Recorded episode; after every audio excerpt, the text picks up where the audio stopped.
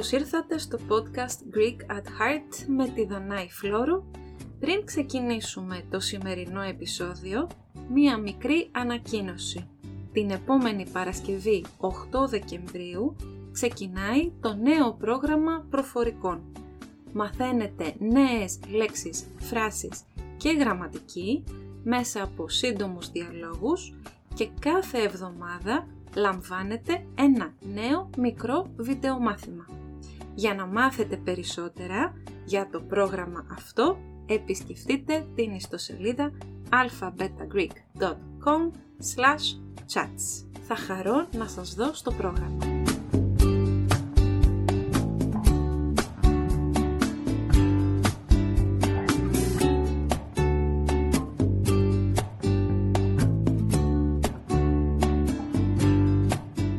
Γεια σας και καλώς ήρθατε σε ένα ακόμα επεισόδιο. Είμαστε εδώ με τον Δημήτρη και τη Δανάη και σήμερα μιλάμε για ένα θέμα που έχει σχέση βεβαίως με την ελληνική γλώσσα και πιο συγκεκριμένα την επίδραση της ελληνικής γλώσσας στις ευρωπαϊκές γλώσσες, στις γλώσσες της Ευρώπης, αλλά όχι μόνο, θα μιλήσουμε για την επαφή μεταξύ των γλωσσών. Έτσι Δημήτρη. Ναι, είναι ένα θέμα που με ενδιαφέρει και εμένα πολύ και πιστεύω ότι το ζήτημα της επίδρασης της ε, ελληνικής γλώσσας στις ευρωπαϊκές είναι ιστορικό Γιατί... Γιατί το λες αυτό; Ναι, γιατί ξεκινάει από την αναγέννηση. Ξέρουμε από την ιστορία ότι πολλές ευρωπαϊκές κοινωνίες εκείνη την εποχή στράφηκαν πίσω στην κλασική την Ελλάδα και τη Ρώμη, για να βρουν έμπνευση, καλλιτεχνική ή πολιτισμική γενικότερα. Και σε σχέση με τη γλώσσα λοιπόν; Ναι, πραγματικά ως μέρος του πολιτισμού και της τεχνης η γλώσσα ήταν σημαντικό κομμάτι αυτής της στροφής προς την αρχαιότητα. Ναι. Και έτσι ξέρουμε ας πούμε ότι οι επιστήμες που αναγεννήθηκαν εκείνη την εποχή, πήραν έμπνευση ακόμα και στα ονόματα που δίνανε σε διάφορες καινούριες έννοιες. Ε, Ιατρικές, έτσι. Για Ιατρ... παράδειγμα. Ναι, ιατρικούς όρους, για παράδειγμα, που υπάρχουν ακόμα και σήμερα, ναι, φυσικά. Ναι. Αλλά όχι σκέψου και τις λέξεις όπως φιλοσοφία, ναι, δημοκρατία, δηλαδή και σε άλλους τομείς του πολιτισμου όπου υπήρχε αυτή η έμπνευση από ναι. την αρχαιότητα. Τώρα αυτές οι λέξεις από την υψηλή κουλτούρα που λέμε, πέρασαν και στην καθημερινότητα. Όχι μόνο δηλαδή ε, στο, στο πανεπιστήμιο, στην ακαδημαϊκή ζωή, αλλά και στην καθημερινότητα, στην καθημερινή χρήση. Ναι, Okay. Και έτσι η ελληνική γλώσσα έγινε, απέκτησε πολύ στενή επαφή με, την, ε, με τον ευρωπαϊκό πολιτισμό γενικότερα. Εσύ ως επαγγελματίας της γλώσσας, πώς το βλέπεις, πώς βλέπεις αυτή τη διαδικασία επαφής της διαφόρων γλωσσών μεταξύ τους; Ε, αυτό είναι πολύ ενδιαφέρουσα διαδικασία και πολύ γοητευτική θα έλεγα επίσης. Γιατί σκέφτομαι ότι έτσι όπως οι άνθρωποι ε, στην ιστορία μας μετακινούμαστε πολύ συχνά και οι κουλτούρες αναμειγνύονται, οι άνθρωποι ε, αναμειγνύονται, το ίδιο κάνουν και οι γλώσσες. Δηλαδή, οι άνθρωποι κάνουμε διαρκή ταξίδια από το ένα μέρος στο άλλο. Και το ίδιο κάνουν και οι γλώσσες μας. Το ίδιο κάνει και ό,τι κουβαλάμε, δηλαδή. Κατάλαβα. Αυτό. Οπότε το θεωρώ μια πολύ οργανική, ας πούμε, διαδικασία. Κάτι που συνέβαινε, συμβαίνει και θα συνεχίσει να συμβαίνει όσο υπάρχουν άνθρωποι, όσο υπάρχουν γλώσσες. Τώρα, έτσι όπως μου το έλεγες αυτό, σκέφτηκα κάτι που παλαιότερα ήταν ένα φαινόμενο πιο έντονο, η πολυγλωσία μέσα σε κοινότητες. ναι. Όπου, ας πούμε, για παράδειγμα, σε αυτοκρατορίες που πλέον δεν υπάρχουν, ε, υπήρχαν κοινότητες που ζούσαν δίπλα-δίπλα, ναι. αλλά είχαν διαφορετικές κουλτούρες, διαφορετικούς πολιτισμούς, ναι. διαφορετικές γλώσσες. Θρησκείες. Θρησκείες, έθιμα. Κυρίως θρησκείες, αν σκεφτεί κανείς την Οθωμανική Αυτοκρατορία για παράδειγμα και πιο πριν την Ανατολική Ρωμαϊκή Αυτοκρατορία, την κατά κόσμον Βυζαντινή. Ναι, αλλά και στην Ευρωπαϊκή, στην, στην κεντροευρωπαϊκή εμπειρία, για παράδειγμα, της Αυστρο-Ουγγαρίας. Ναι. Όπου υπήρχαν πολλά έθνη που ζούσαν μαζί και πολλοί, πολλές κοινότητες μιλούσαν δύο ή τρεις γλώσσες. Ναι, ακριβώς. Τη γλώσσα, ας το πούμε, της, της παράδοσής τους, αλλά και την επίσημη γλώσσα του κράτους ή γλώσσες άλλων ομάδων με τις οποίες είχαν στενές επαφές. Συνεχίζεται η πολυγλωσσία βέβαια και στην Ευρώπη σε μικρότερο βαθμό, ε, μάλλον η επίσημη πολυγλωσσία θα έλεγα συνεχίζεται στην Ευρώπη σε μικρότερο βαθμό. Ε, με το παράδειγμα της Ελβετίας. Ε, αλλά, ή του Βελγίου για παράδειγμα. Αλλά σε πολλές χώρες για παράδειγμα της Αφρικής υπάρχει, υπάρχουν πολλές επίσημες γλώσσες. Και είναι πολύ ε, το, το παρελθόν της πολυγλωσσίας στον ελλαδικό χώρο ε, είναι πολύ κοντά στο σήμερα. Γιατί μέχρι και πριν 100 χρόνια, για παράδειγμα, ε, πριν ε, γίνει δηλαδή, πριν, πριν δημιουργηθεί η Ελλάδα, το ελληνικό κράτος ακριβώς όπως το γνωρίζουμε σήμερα, και πάλι υπήρχε πολυγλωσσία. Δηλαδή οι άνθρωποι μιλούσαν ε, όσες γλώσσες χρειάζονταν για να επικοινωνούν με τις άλλες κοινότητες που είχαν δίπλα τους. Ναι, πράγματι. Δυστυχώς όμως πρέπει να πούμε ότι τα εθνικά κράτη προσπάθησαν πολύ να καταπιέσουν τις μειονοτικές γλώσσες. Ναι, φυσικά. Φυσικά. Ε, δεν θα μπορούσαν να επιβιώσουν. Όχι να επιβιώσει, να εξαπλωθεί αλλιώς η... Ε, πώς να το πω... Επίσημη γλώσσα. Ε, ναι, ακριβώς, ακριβώς. Ναι. Στη, πολλοί παραπονιούνται Έλληνες ναι.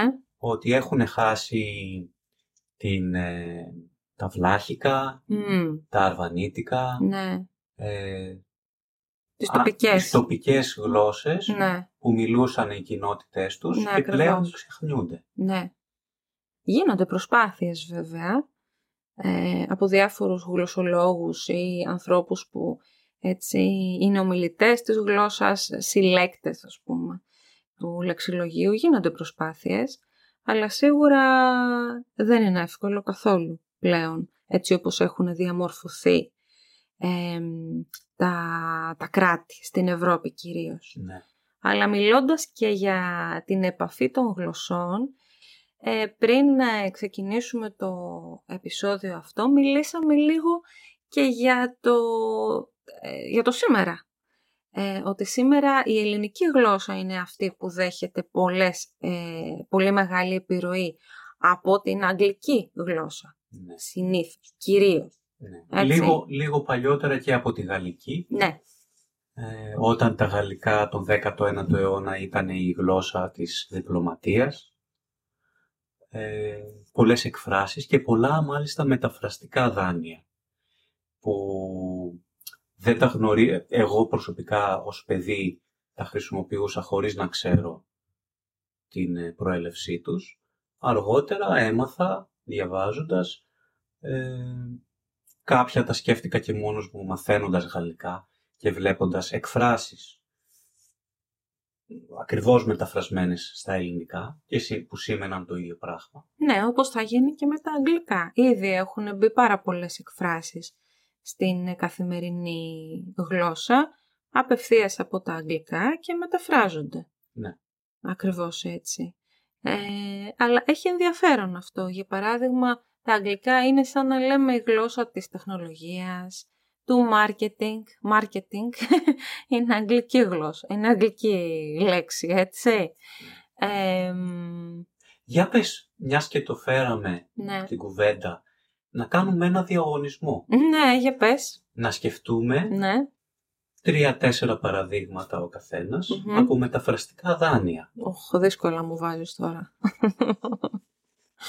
Για παράδειγμα, λέμε στα αγγλικά, από τα αγγλικά στα ελληνικά, λέμε ε, αυτό το που γελάω καμιά φορά ε, όταν το ακούω, ε, να επικοινωνήσουμε κάτι.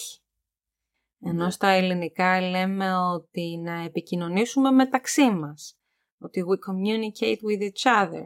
Ενώ στα αγγλικά θα πούν ε, communicate this matter και στα ελληνικά τώρα πλέον αρχίζουμε να μεταφράζουμε επικοινωνώ αυτό το θέμα, αυτό το ζήτημα, το οποίο εγώ ακόμα το ακούω και λίγο γελάω, μου φαίνεται αστείο στα ελληνικά, ή το αγαπημένο μου, το καλησπέρα στις 12 η ώρα του μεσημέρι. Από το, από το good afternoon, που, το, που καλησπέρα στα ελληνικά δεν έχει σχέση με μέρα μεσημέρι. Εσπέρα είναι το, το βράδυ. Έτσι δεν είναι; Ναι, ε, ναι. αυτό μου φαίνεται λίγο αστείο. Άλλα πράγματα ε, ε, είναι έτσι λίγο πιο λογικά, θα έλεγα. Όπως λέξεις που έχουν σχέση με την τεχνολογία και πράγματα που το email, ας πούμε. Όλοι λέμε σου στέλνω email, email. Ναι, γιατί το να πεις ηλεκτρονικό ταχυδρομείο Ακριβώς. είναι μεγάλο Πολύ μεγάλο. και δύσχριστο. Ναι, γιατί επίσης στα, στα ελληνικά δεν κόβουμε τις λέξεις. Δηλαδή θα μπορούσαμε να πούμε, ε, στα αγγλικά δεν λένε electronic mail, έτσι, στα... λένε email. Οπότε και εμείς στα ελληνικά θα μπορούσαμε να πούμε... Ε, ηλεκτρομήνυμα. Ένα ηλεκτρο... Ε, ηλεμήνυμα. Ηλεμήνυμα θα μπορούσαμε να πούμε. Αλλά δεν το κάνει αυτό εύκολα η ελληνική γλώσσα. Ναι, ε; ναι δεν είναι... Ναι, δεν είναι πολύ ευέλικτη. Και ίσως επειδή δεν είναι ευέλικτη, ε, τώρα θα, ε, θα γίνω λίγο έτσι, πώς να το πω, ε, θα φανώ ότι αγαπάω πολύ τη γλώσσα μου. Ίσως επειδή δεν είναι ευέλικτη, γι' αυτό επιβίωσε. Τόσα, τόσες χιλιάδες χρόνια.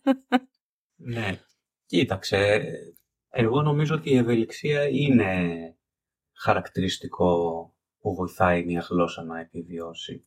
Ναι, είναι αλλάξει πάρα πολύ όμως, γιατί βλέπεις ότι η ελληνική γλώσσα είναι πολύ εντυπωσιακό. Όταν πήγα, στο, όταν πήγα τώρα στο Βερολίνο, ε, μπήκα στο μουσείο, αυτό το πολύ όμορφο μουσείο, το Bode, Bode Museum, και είδα μία ε, επιγραφή από, αν θυμάμαι καλά, ήταν από τον 5ο αιώνα μετά Χριστόν, ίσως. Ίσως, αν, αν τα θυμάμαι σωστά. Ήταν τέλος πάντων μια παλιά χριστιανική επιγραφή και φυσικά ήταν πάρα πολύ εύκολο να τη διαβάσω και να την καταλάβω επίσης. Ε, αυτό είναι εντυπωσιακό. Ναι, ναι, πραγματικά. Και για όσους μαθαίνουν δηλαδή ελληνικά, ε, είναι μεγάλο πράγμα να μπορείς να καταλάβεις μια αρχαία γλώσσα, μια τόσο, μια τόσο παλιά γλώσσα και να με αυτόν τον τρόπο διαβάζοντας τις λέξεις, το αλφάβητο, καταλαβαίνοντας αρκετές λέξεις, ε, να, να έχεις αυτόματα αυτή τη σύνδεση με το παρελθόν. Είναι συγκλονιστικό όταν Ναι, ε, η ελληνική γλώσσα το έχει αυτό, είναι από τα θετικά. Εγώ καταλαβαίνω λοιπόν από όλη αυτή τη συζήτηση ότι οι γλώσσες είναι ζωντανές και επικοινωνούν και αλληλεπιδρούν. Mm. Πάντοτε και δεν μένουν, όσο και να μην είναι ευέλικτες κάποιες γλώσσες, όπως η ελληνική ας πούμε, ε, παρόλα αυτά α, δέχονται επιδράσεις και έτσι πλουτίζουν και εξελίσσονται. Και αυτό είναι και το ωραίο, ε, νομίζω, και προσωπικά αυτό είναι και κάτι που με συναρπάζει στις γλώσσες. Ότι αυτή η επαφή και η ιστορία κάθε λέξης, κάθε λέξη, κάθε όνομα έχει μια ιστορία από πίσω. Έχει πολύ ενδιαφέρον να το ανακαλύπτεις αυτό. Αυτά λοιπόν για σήμερα, για ένα θέμα που νομίζω ότι απλά αγγίξαμε έτσι την... Ε, επιφάνεια. Ναι, και για να το πούμε στα ελληνικά, ξύσαμε την επιφάνεια, Δημήτρη. Κάπως έτσι. Scratch the... Scratch the surface. λοιπόν, ωραία, σε ευχαριστώ πάρα πολύ για την ε, σημερινή κουβεντούλα. Και εγώ ευχαριστώ για την πρόσκληση. Και ευχαριστούμε και όλους εσάς που μας κάνατε παρέα σήμερα. Να είστε καλά και θα τα πούμε στο επόμενο επεισόδιο. Γεια σας. Γεια σας.